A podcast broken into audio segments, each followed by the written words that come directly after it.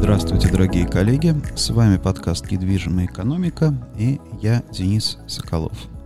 Я рад вас приветствовать из нашей новой студии в Ташкенте, в Узбекистане. И сегодняшний подкаст посвящен новостям, основным новостям а, рынка и а, финансовой системе, ситуации с банками Узбекистана, потому что я знаю, что это вызывает большой интерес у слушателей.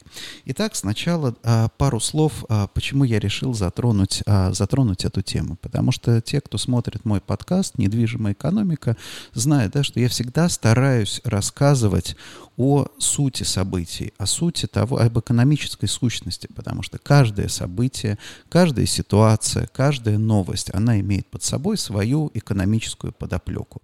То есть недвижимая экономика, это не экономическая подоплека, она не меняется. Недвижимая экономика а как раз говорит о чем? Говорит о том, что есть вещи незыблемые, и поэтому каждое событие, каждая ситуация имеет очень часто достаточно очевидное и простое экономическое объяснение.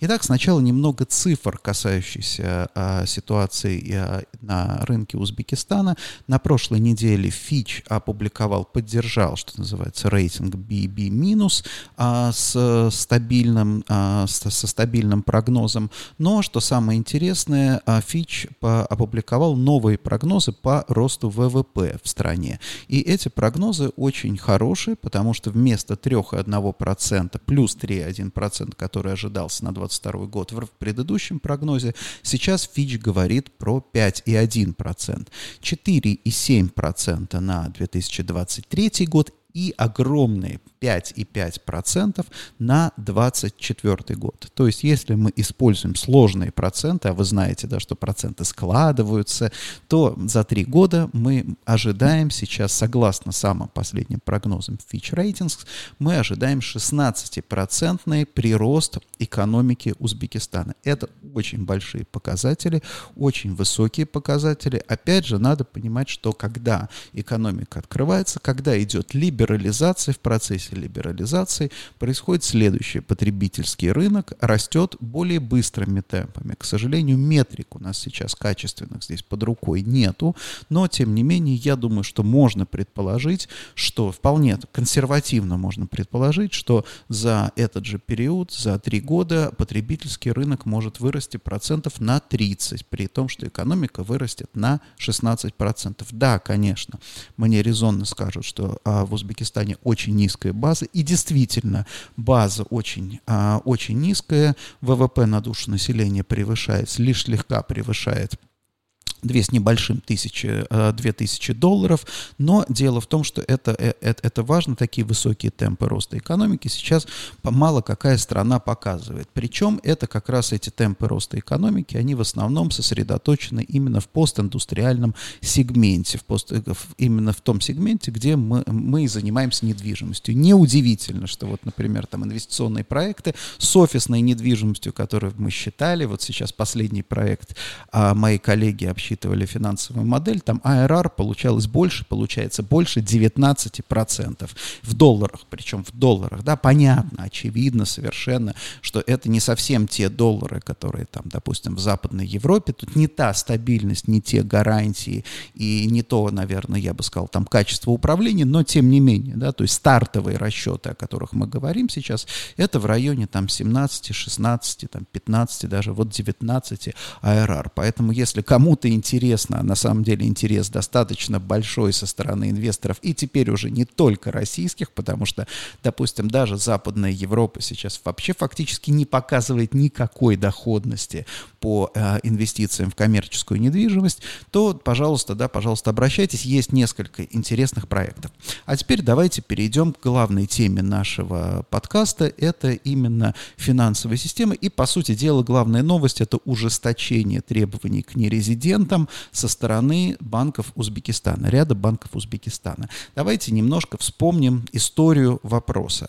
После начала войны, когда а, ограничили а, когда западные страны наложили санкции на Россию, по сути дела, работа а, российских карт за границей была остановлена, а, естественно, российские жители, которых достаточно, в принципе, Россия богатая страна а, и население достаточно обеспеченное, российские жители озаботились тем, что хорошо, наши карты не работают, давайте мы найдем какой-то да, какой способ получения карт для того, чтобы платить за границей.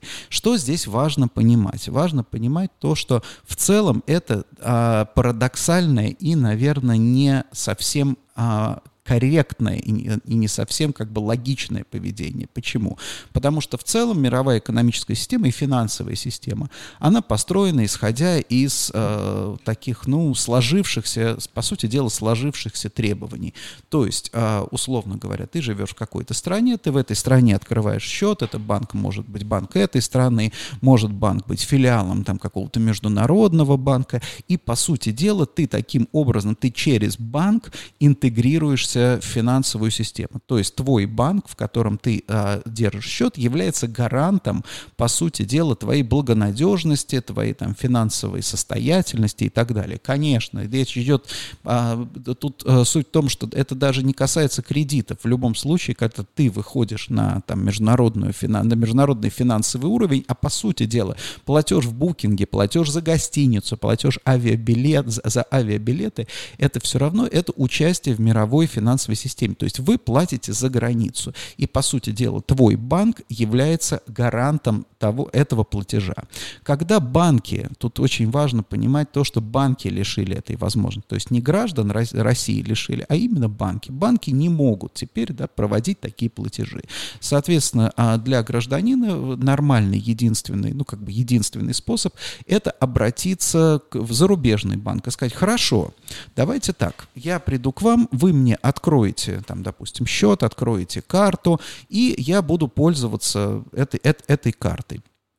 Здесь надо понимать, что это уже такое серьезное отклонение, потому что, ну как, по идее, банк не может проводить с нерезидентами те же самые уровни там, идентификации, вообще не понимает, кто такой, вот кто к нему пришел. А поэтому в большинстве стран, то есть э, в большинстве стран с развитой финансовой системой, это было невозможно, и опять же, не потому, что были какие-то там, допустим, да, там серьезные, не только потому, что были серьезные ограничения, а потому что, в принципе, даже и раньше а, как бы не резидент, то есть если ты просто приехал в туристическую поездку в страну, там, допустим, европейскую, и ты идешь, например, в банк и говоришь, я хочу открыть счет, тебе скажут, ну зачем тебе счет, да, ты же просто турист, тебе не нужен. То есть у тебя для того, что когда ты приходишь, говоришь, я хочу открыть счет, это нерациональное экономическое поведение с точки зрения банка, и это вызывает вопросы, потому что почему ты, да, почему ты как турист открываешь, допустим, там пытаешься открыть счет, а не идешь правильным путем, как все нормальные нормальные люди, да, имеют счет там в своем банке в своей стране или там, допустим, да, private, через private banking, если ты обеспеченный там человек и так далее, да, это уже возникают вопросы.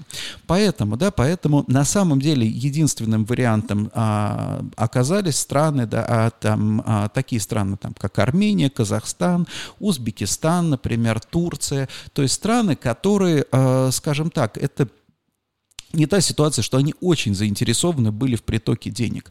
Просто их сама внутренняя финансовая система была построена исходя из того, что не было особенно потока и особого интереса со стороны нерезидентов в открытии счетов. Понятно, там, допустим, каждый хочет иметь счет в английском банке, да, то есть даже просто престижно, у меня счет в английском банке. Но пока не было санкций, никто особенно не стремился иметь счет, например, там, допустим, в банке Армении или там, допустим, в банках Узбекистана. Вот о чем речь. Поэтому каких-то там, а, условно говоря, препятствий, а, практических препятствий не ставилось. Хотя на самом деле на уровне инструкции, я полагаю, на уровне там регулирования Центробанка, эти ограничения, они были всегда в этих странах, просто они особенно не действовали. Ну, не, ну кто-то там зашел, там, допустим, открыл счет. Это проще на самом деле, да. Проще, э, проще это разрешить и не обращать на это внимания до тех пор, чем там пытаться как-то системно закрывать инструкциями и так далее. Когда начались, э, как, когда начались санкции, начался вот этот карточный туризм, большое количество туристов поехало открывать карты. И многим, опять же, с точки зрения обывательской, в том числе, там, допустим, и э, в том же Узбекистане, кажется, кажется, ой, ну как же, это же здорово, это же, это же, это же инвестиции. Но здесь надо понимать, что это на самом деле никакие не инвестиции. Если турист или кто-то приехал, открыл счет в банке, и, допустим, для чего, да, для чего нужен счет в банке? Нужно человеку для того, чтобы оплачивать подписки, ну, например, там, допустим, на, на Zoom, например, да, вот большая потребность, там, Zoom или там Spotify или еще что-то, какие-то какие вещи, за которые, которые, за которые ты вынужден платить долларами, а, то это на самом деле это очень небольшие деньги, банк не может нас а, использовать, то есть инвестировать, по сути дела, деньги, которые лежат на карточных счетах, то есть для банка вот такие операции, как ни странно, как ни парадоксально, это может показаться, отказаться. Это чистый, в общем-то, убыток, потому что связано там, инвестировать эти деньги ты не можешь, ты отражаешь их, то есть они у тебя лежат, их в любой момент могут забрать, но при этом ты должен обслуживать эти счета, ты должен учитывать эти счета, ты должен ввести там, да, там, э, если у тебя увеличилось количество счетов, ты должен там ставить дополнительные серверы и так далее. Поэтому вопрос, когда начался массовый приток а, вот карточных туристов, вопрос, э, когда это все будет ограничено, ограничено, это был лишь вопрос времени. Причем самое интересное, в Узбекистане, например, Капиталбанк сейчас э, ограничил, э, я, я расскажу, в чем это ограничение заключается чуть-чуть позже, ограничил именно выдачу карт нерезидентам, хотя именно Капиталбанк, он еще буквально полгода назад, это был самый там основной банк, который рекламной своей компании именно привлекал нерезидентов. Это был любимый банк нерезидентов. То есть э, банк действительно, он думал сначала, э, опять опять же, идея была в том, что давайте мы попробуем таким образом привлечь, а, привлечь больше клиентов, а потом стало понятно, что это не совсем те клиенты. И суть здесь вот в чем. То есть и было бы более или менее логично, если бы, например, там, да, у банков а, в развитой системе, бан, если бы была развитая банковская система в Узбекистане, то были бы разные, условно, пакеты. Банки могли бы сформировать разные продукты. Ну, условно говоря, если ты не резидент, если тебе нужна карта там для подписки, ну, соответственно, у тебя есть ограничения по размеру счета, например, сколько ты там держишь денег, да, ограничения по тому, сколько ты можешь снимать, и плюс достаточно серьезные комиссионные должны быть, да, потому что, ну, грубо говоря, банк тебе просто пред, предоставляет услугу для того, чтобы ты платил по, там, допустим, за свои подписки. Я здесь не беру в данном случае политику, там, санкции и так далее. Я не уверен на самом деле, что а, санкционный режим а, действительно там заставляет банки, запрещает банкам открывать российским нерезидентам карты. Скорее всего, это как бы вполне допустимо в рамках санкционного режима. Я в данном случае говорю об экономической целесообразности. То есть, грубо говоря, банковские счета необходимы для чего? Для того, чтобы внутри страны обслуживать платежи, первое, для того, чтобы дать людям возможность сберегать деньги, да, там, оплачивать счета, сберегать деньги, и да, для создания, там, допустим, для контроля, по сути дела, над финансовыми потоками. Массовое открытие карт не резидентам ни в коей мере не отвечает ни одному из этих требований. Вот это на самом деле важно понимать, поэтому когда вы сейчас там или у вас есть карты а, и есть счета в зарубежных банках, надо, а, надо, надо понимать, что ужесточение здесь неизбежно. Итак, а, что что произошло, по сути дела? Вот э, два банка, а потом еще и третий к ним присоединился в Узбекистане. Они сказали, все, мы теперь резидентам открываем только в том случае, если до э, обращения за картой э, нерезидент прожил 15 дней в Узбекистане, значит, дальше есть какие-то обоснования разрешения на работу, контракт с местной компанией и так далее. То есть суть в том, что как раз банк возвращает из, не, не столько ужесточает требования, а сколько, в общем-то, возвращается в условия нормальной жизни, потому что банковские счета, они как раз именно на это и рассчитаны. Может быть, со временем действительно будет там пред, пред, предлагаться какой-то упрощенный банковский продукт, который, который будет позволять там оплачивать под, только для тех, кто оплачивает подписки. А, и а, я думаю, что инструкции а, существовали, и а, просто вряд ли что-то, какие-то новые команды от Центробанка пошли, просто там, что называется, оживили старые инструкции. А теперь я расскажу вам вам в чем а, возникает проблема, серьезная достаточно проблема для людей. Потому что если мы берем европейские банки, в которых вот эти ограничения, они всегда действовали, и каждый знает, что это такое, ты приходишь в отделение банка и говоришь, допустим, я не резидент, я хочу открыть счет, тебе говорят, четко говорят, какие у тебя требования, какие критерии, или можно, нельзя, ты вооруженный этими знаниями уходишь. В Узбекистане ситуация совершенно другая. А в я полагаю, что ни в одном банке нет ни одного человека, который досконально знает процедуру. Причем этой процедуры тоже нет, она может измениться. Вот, например, да, я вам расскажу пример из собственной жизни. Этот квест занял больше месяца. Квест, связанный с относительно небольшим переводом по свифту валюты из э, российского банка в узбекский банк. Э, я не буду называть банк. Э, я просто... Все, де, все дело в том, что здесь правила меняются настолько быстро, что не факт, что эти правила будут такие же на тот момент, если, допустим, вас это заинтересует. Но, тем не менее, да, если в личке вы мне напишете, я с удовольствием, да, с удовольствием вам расскажу, расскажу, потому что я полагаю, сейчас я расскажу, я полагаю, что я далеко не один, который попал под эту, под эту раздачу. Значит, перевод по свифту ушел очень легко и непринужденно из Ситибанка. Все, ну, я понимаю, что там через банк-корреспондент деньги идут достаточно долго. В принципе, не особенно заморачивался. Через неделю там я написал э, в службу поддержки узбекского банка, на что мне сказали, да, деньги будут зачислены, и вот там занимает такое-то время. Прошла еще неделя, я снова написал, мне говорит, вы знаете что, а, оказывается, нужно подтверждение от вас легальности происхождения денег. Я попытался выяснить, что является легальным, там, подтверждением легального происхождения денег. Я, на самом деле, тогда совершил большую ошибку, потому что я пытался вопрос решить через службу поддержки, через чат банком. Но а, чат в службе поддержки выглядел, звучал достаточно уверенно, но, как оказалось, все было не так. Я отправил НДФЛ благополучно, у меня с этим проблем нет отправил НДФЛ, мне говорят, все, спасибо, мы документы приняли, проходит еще неделя, я спрашиваю, как дела, они говорят, направьте документы о происхождении, легальности, подождите, я говорю, я направил, направил еще неделю назад, они говорят, а, ну, значит, их рассматривают, еще там сколько-то времени займет. Я э, жду себе спокойно, потом звоню по телефону уже, по телефону мне говорят, а вы знаете, что вот там, где карту вы открывали, вот туда и идите в то отделение, там вам все объяснят.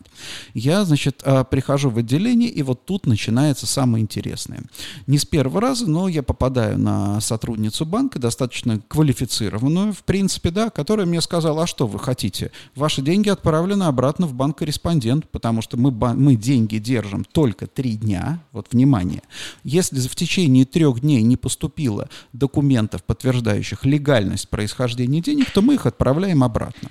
Тут я, соответственно, конечно, пришел в ужас ужасный, потому что я понимаю прекрасно, что деньги деньги, отправленные в банк-корреспондент, скорее всего, потеряны навсегда, потому что вряд ли банк-корреспондент может отправить их обратно в Россию, потому что это нельзя. Вот. И а, а, основа забрать их будет тоже невозможно. А, и значит, пытаюсь, говорю, ну дайте мне хоть какие-то документы, да, потому что распоряжение какое-то или еще что-то. И вдруг я смотрю, значит, эта дама, она листает, у нее огромный такой гроссбух, где написано, я вижу там, да, вот лежат прям бумажки там, Иванов, там такая сумма поступила, вернуть, значит, обратно, да, и Петров вернуть обратно, там, и Сидоров и так далее. В итоге а, а, она созвонилась там с главным офисом и выяснилось, что обратно отправляют все-таки не в банк корреспондент, а из этого отделения в головной офис, как я понял как я понял. Но это тоже да, на самом деле не факт. Оказалось, что э, деньги не отправлены обратно в банк-корреспондент, но а, нужно подтверждение легальности происхождения денег. И тут выясняется, что НДФЛ, конечно, недостаточно, а нужно показать всю цепочку, что вот именно эти деньги, которые ты заработал, они вот прошли, и в итоге именно вот эти деньги, они перешли на этот счет. Благо, да, благо, это просто вот прекрасно, что э, я перевожу переводил деньги с того банка, где у меня зарплатный проект. То есть там прямо все, вот грубо говоря, в одной выписке, которую я взял, я отправил, там все показано. Отправляю. Мне говорят, все-все-все хорошо, все замечательно, все, вот, приходите завтра. Я прихожу завтра, говорю, как и что, они говорят, а нет, вы неправильно эту форму а, сделали, да, потому что нужно, чтобы показать, показали все движение денег. Интересно вот что, я полагаю, что поскольку такая задача, это такой, пойди туда, не зная куда, то есть никто даже не смотрел, что я прислал, потому что явно, ну, не, ну как бы, скорее всего, он не смог это сделать, скорее всего, у него ерунда там какая-то. Вот, я настоял, значит, они посмотрели мои документы, о, да, правда, правда, хорошо, значит, все, мы передаем в головной офис. Это уже четвертый визит в банк был. Да?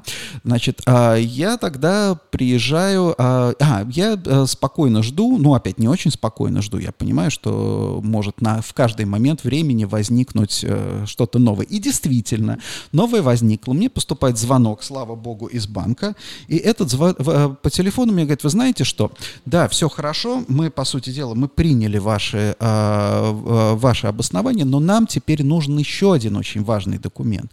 Вы должны заполнить анкету, где вы покажете, как вы хотите использовать свои деньги. При этом, пожалуйста, эта анкета на четырех страницах. Вы заполните ее очень внимательно, потому что если вдруг окажется, что вы напишете там, допустим, ну, условно говоря, что э, там вы э, эти деньги собираетесь тратить там на какие-то повседневные покупки, а потом попытаетесь там сделать один большой платеж куда-то, то, в общем-то, вам этот платеж запретят на основании того, что вы сказали, что вы не хотите это делать. Или, например, вы обязательно пишите, что, допустим, покупки за границей, если вы хотите оплачивать. В общем, ан- анкета на четырех страницах, она отчасти напомнила мне ту визовую анкету в английском посольстве. Только, естественно, как бы понятно, что эту анкету составляли очень-очень вот так вот на коленке, потому что там не не, многие вещи непонятны. Я заполнил эту анкету.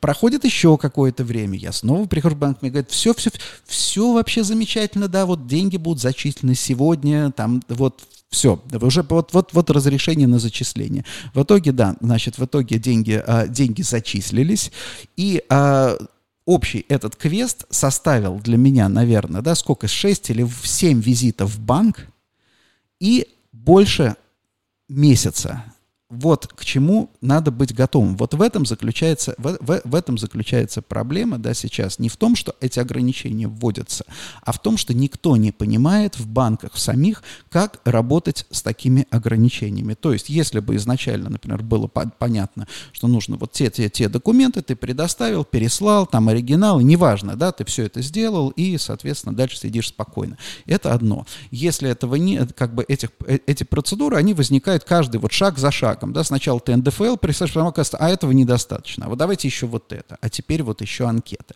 И тут возникает еще очень интересный нюанс, а нюанс связанный с той, э, с тем, о чем я давно думаю, это высокотехнологичные банки и консервативные банки. И вот здесь вот тот банк, о котором я сейчас говорю, это высокотехнологичный банк. То есть в этом банке можно открыть валютный счет, например, да, просто в приложении. Ты говоришь, я хочу открыть валютный счет. Пожалуйста, тебе счет этот открывается. Ты нажимаешь нажимаешь кнопку, получаешь реквизиты, соответственно, переправляешь деньги, а вот дальше начинается квест, да, дальше начинается квест, потому что офлайн процедуры и все остальные процедуры, они как бы совершенно не соответствуют вот этой вот технологичности. Есть у меня счеты в другом банке в Узбекистане, это банк, наверное, один из самых консервативных, по сути дела, банков, приложение, приложение у этого банка запускается через раз, вот, работает очень плохо, функционал вообще минимальный, но тут обратная история, да, то есть тоже возникали там определенные сложности а, с, с этим банком, но при этом этот банк в большей степени как бы там не, не выше квалификации сотрудников, да, но а, как бы сама процедура, сами какие-то, да, са, сами процессы в этом банке, они в большей степени заточены именно под вот такое индивидуальное решение вопросов. Да. В двух словах расскажу, например, последняя моя проблема была, мне нужно было там сделать одну большую покупку, я переводил доллары из э, долларового счета, с долларовой карты в, на счет э, в узбекских суммах. Так вот, я когда делаю перевод, я вдруг вижу в приложении ощущении, что у меня а, суммы прибавляются, а доллары не убавляются, да, то есть списание не происходит как такового. Я думаю, ну, нормально, пройдет там пара дней, там, значит, там клиринг пройдет, они там все эти, там, или откатят эти операции, или что-то там, ну, как-то, как, как что-то будет сделано. Проходит 4 дня, ничего, да, то есть долларовый счет у меня в неприкосновенности, а суммовый счет вот такой вот, ба, большой. Я иду в банк, говорю, так и так, смотрите, какая у вас там операционная, какие у вас операционные риски. Они они сначала не понимают, потом, значит, садятся, разбираются, поднимают логи, потом выясняется, да, выясняется, в чем проблема, выясняется, что это, да, специфическая проблема для меня, связанная с тем, что когда мне там заполняли, а, когда заводили в систему мое имя, там где-то ошибку сделали. Ну, в общем, вот такая вот, вот такая вот интересная, интересная история, да, и в этом банке, например, там нет понятия реквизитов, да, то есть реквизиты нужно отдельно просить, в приложении реквизиты увидеть нельзя, но, тем не менее, по крайней мере, на выходе, вот самое интересное, что, да, на, как бы по итогу а, обслуживание вот и в консервативном банке, и в высокотехнологичном, оно примерно, наверное, получается, да, получается одинаковое. То есть, когда вы сталкиваетесь с высокотехнологичным банком, при, э, то есть, э, вам будет легко делать любые операции до тех пор, пока не возникнет какая-то да, какая-то какая сложность. А вот в Узбекистане возникают сложности направо и налево, да, потому что, опять же, все вот эти процедуры, они особенно нам, не резидентам, не ясны. Да я так понимаю, собственно, и местным жителям тоже не очень понятно, потому что как таковой вот этой банковской системы, которая позволяет людям кредитоваться широко, да, которая позволяет людям, например, а, допу- там, сохранять деньги, деньги, кладь деньги на, там, на депозиты, там, в какие-то финансовые инструменты. Это только-только сейчас формируется. То есть, по сути дела, вся банковская система здесь исключительно такая расчетно-кассовая, по сути дела. И поэтому действительно, поэтому действительно люди в основном пользуются там платежными приложениями, системами и так далее. То есть, допустим, есть здесь квази, там, да, квази финансовые системы, а, которые позволяют, ну, например, да, позволяют тебе завести неких приложений типа кошелек, перевести на этот кошелек из другой там страны, из другой валюты. Это все делается, я так полагаю, что это делается для а, трудовых мигрантов, да, то есть ты переводишь на этот кошелек деньги, и с этого кошелька ты можешь даже, ты можешь и банковский счет пополнить, и карту, но, в принципе, тебе даже этого не надо, ты можешь, допустим, платить чуть ли не в магазинах, да, ты можешь платить где угодно. То есть это вот такая такая вот какая-то квазифинансовая система, вот если вы вспомните, например, там, да, когда у нас там Apple Pay, а, Samsung Pay, Android Pay, вот эта вот вся, вся, вся история, то есть это такая была вот, ну, как бы такой вообще прорыв финансовый. А вот э, на самом деле в Узбекистане и, я полагаю, в других странах существует еще параллельная вот эта вот финансовая, этап, финансовая система, которая позволяет а, вот фактически, да, в пределах определенных лимитов трансграничные переводы делать, как бы платежи за любые там какие-то вещи, переводы и так далее. То есть это, в принципе, по большому счету такая достаточно достаточно развитая штука, но а, тоже надо понимать, что она существует только в условиях, когда а, как бы ниже, когда она, когда она действует ниже радаров. То есть, грубо говоря, для небольших платежей, для переводов, то есть ее создали там, допустим, для того, чтобы трудовые мигранты переводили там деньги своим семьям и так далее. И как только ты начинаешь, становится понятно, что кто-то ее эксплуатирует, кто-то ее использует для другого назначения, там, допустим, для перевода там, ощутимых капиталов из одной страны в другую, тут, естественно, начинает возникать возникать ограничения, потому что, собственно, и операторам этой системы это тоже совсем невыгодно. Так вот, сухой остаток, да, сколько людей получило э, банковские карты в Узбекистане, я не, там, россиян, по крайней мере, я не могу сказать, называли там цифру 15 тысяч за первое полугодие, я на самом деле сомневаюсь, я думаю, что все-таки цифры больше, э, хотя, конечно, не, знач... не настолько, не в, не там, в десятки, не в разы больше, потому что э, надо понимать, что открыть открытие карт. Здесь, это все как бы такой, э, вот я, кто, кто говорит, что я стоял в очереди 4 часа, значит, соответственно, там много, много очень людей открывает карты, это не совсем справедливо, потому что, да, потому что многие вещи здесь делаются очень медленно, а если ты натыкаешься на какую-то там проблему, допустим, да, то тебе нужно там 6-8 раз ходить в банк, например, да, то есть вот я в банке, про который я вам рассказывал, еще на этапе открытия счета, например, мне пришлось, по-моему, 6 раз я писал, да, а, писал в Фейсбуке, шесть раз посетить этот банк. А, естественно, шесть раз я занимал... Это там элементарные, на самом деле, элементарные вопросы, которые решались очень быстро, но тем не менее.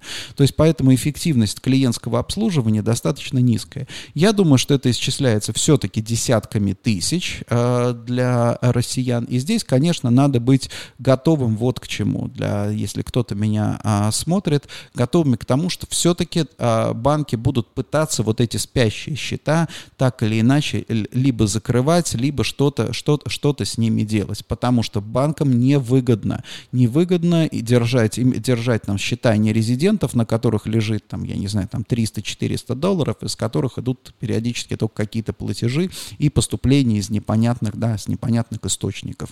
Поэтому на самом деле это такая достаточно, до, до, достаточно, достаточно рисковая, рискованная история. И если, я думаю, что вот а, тоже, уважаемые коллеги, если вы не готовы морально к тому, что вам нужно будет там в какой-то момент быстро собраться, взять билет на самолет и лететь а, в Ташкент, разруливать эти ситуации с банком по 3, 4, 5 дней, а, то на самом деле не стоит, наверное, какие-то серьезные там суммы держать. Хотя, с другой стороны, опять же, есть и а, есть тут и приятные стандартные. А, например, да, узбекский сум – это достаточно стабильная валюта. Инфляция, по данным Fitch, на этот год будет 11%, на следующий год, если не ошибаюсь, 9%. А вот процентные ставки а, узбекские банки дают от, ну, как бы, да, опять же, очень большие спреды, но вот, например, максимум, что я видел, это на двухлетний депозит 22% годовых для двухлетнего депозита. Годовой депозит, по-моему, 20%, а полугодовой в районе там 17-18%.